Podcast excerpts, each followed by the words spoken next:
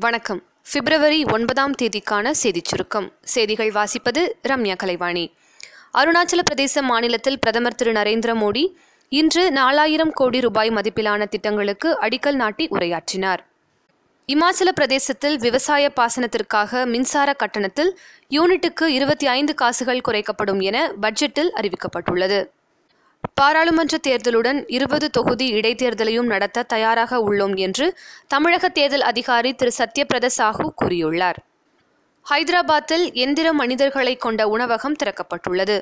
Robot kitchen என பெயர் கொண்ட அந்த உணவகத்தில் நாலு எந்திர மனிதர்கள் பணியமர்த்தப்பட்டுள்ளன.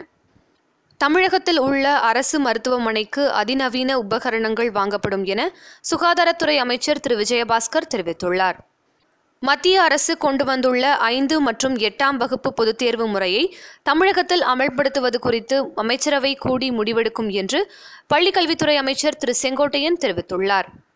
நாமக்கல் ஆஞ்சநேயர் கோவிலில் சைங்கரிய பணியில் ஈடுபட்டிருந்தவர் கீழே விழுந்து உயிரிழந்த நிலையில் அவரது குடும்பத்தினருக்கு ஐந்து லட்சம் ரூபாயை திருக்கோவில் நிதியிலிருந்து வழங்க முதலமைச்சர் திரு எடப்பாடி பழனிசாமி உத்தரவிட்டுள்ளார்.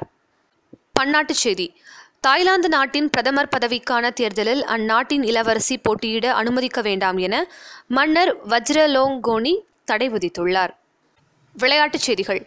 இந்திய பேட்மிண்டன் வீராங்கனை பி. வி. சிந்து சீனாவின் லீ நிங் விளையாட்டு நிறுவனத்துடன் ஐம்பது கோடியில் விளம்பர ஒப்பந்தம் ஒன்றில் கையெழுத்திட்டுள்ளார்.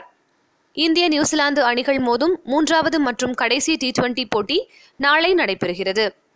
இந்திய சினிமாவில் தொடர்ந்து பல பிரபலங்களின் பயோபிக் உருவாகி வரும் நிலையில் தற்போது இந்திய டென்னிஸ் வீராங்கனை சானியா மிர்சாவின் வாழ்க்கை திரைப்படமாக உருவாக இருக்கிறது என்று அதிகாரப்பூர்வ அறிவிப்பு வந்துள்ளது. சென்னை நங்கனூரில் பதிமூன்றாவது தென்மண்டல தேசிய எரிபந்து போட்டி இன்று தொடங்கியது. தொடக்க ஆட்டத்தில் தமிழக ஆடவர் அணி பதினைந்துக்கு ஏழு பதினைந்துக்கு எட்டு என்ற புள்ளிக்கணக்கில் கேரள அணியை வீழ்த்தி வெற்றி பெற்றுள்ளது. நாளைய சிறப்பு. உலக குடை தினம் மற்றும் உலக திருமண தினம்.